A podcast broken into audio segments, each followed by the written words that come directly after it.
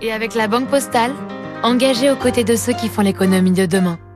Bonjour David. Bonjour Renaud. La Coupe du Monde est un événement sportif, mais c'est aussi un événement économique. Oui, c'est vrai. Hein. La Coupe, c'est même avec les Jeux Olympiques le plus grand spectacle à l'échelle de la Terre. Hein. C'est un événement qui, sur un peu plus d'un mois, devrait être suivi par mois, mais par plus de 4 milliards de personnes au total. C'est la petite moitié de la population de la Terre. Et donc forcément, bah, comme on a de l'audience, on aura des retombées économiques. David, qui sont les gagnants de la Coupe du Monde sur, euh, sur un plan économique, bien sûr Alors, en, en, fait, il y en a un. Le principal gagnant, c'est la FIFA, la Fédération internationale de football, qui attribue tous les quatre ans l'organisation à un pays différent, parfois avec un petit peu de polémique, c'est vrai.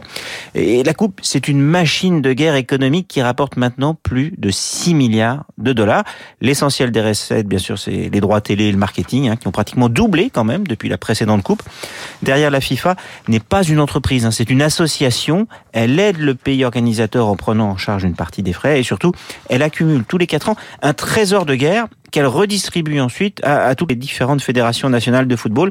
Il faut bien avoir conscience que dans certains pays, l'argent de la FIFA représente plus que les budgets de plein de ministères et c'est pour ça que la FIFA est un véritable enjeu de pouvoir. David, est-ce que la Coupe fait aussi, la Coupe du Monde fait aussi des, mmh. des perdants sur le terrain économique? Ben, On dit souvent que les télés ont du mal à rentabiliser leur euh, investissement, c'est sans doute vrai, mais si ça n'avait aucun intérêt, franchement, elles se battraient pas pour euh, diffuser les matchs.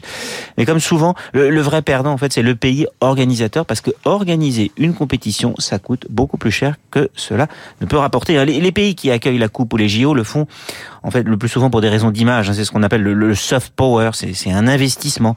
Le Qatar, par exemple, a investi massivement dans son infrastructure euh, touristique et aéroportuaire. Ils vont accueillir plus d'un million de personnes, alors que leur population totale ne compte pas plus de, de 3 millions d'habitants. Bah, ça va faire tellement de monde sur une courte période qu'il y aura des vols navettes tous les jours et que certains vont dormir sur de gigantesques bateaux de croisière qui ont été transformés en, en hôtels flottants là pour un peu plus d'un mois. L'objectif, en fait, c'est pas de gagner de l'argent aujourd'hui, mais c'est d'attirer l'attention du monde pour faire ensuite venir des touristes du monde entier sur la durée. Mais le Qatar aura quand même investi dans cette Coupe du Monde au total 200 milliards. C'est 20 fois plus que ce que la Russie avait dépensé il y a 4 ans. C'est totalement démesuré. Les Qataris n'auront, eux, sans doute jamais de retour sur investissement, mais ils sont assis sur une mine d'or gazière et ils peuvent donc se permettre cette folie pour nous faire rêver dans le mois qui va s'ouvrir. Ah ben oui, climatiser des stades, ça coûte euh, un petit peu d'argent. Merci David, David Barou pour son décryptage 7h58 sur notre antenne tout de suite. La météo...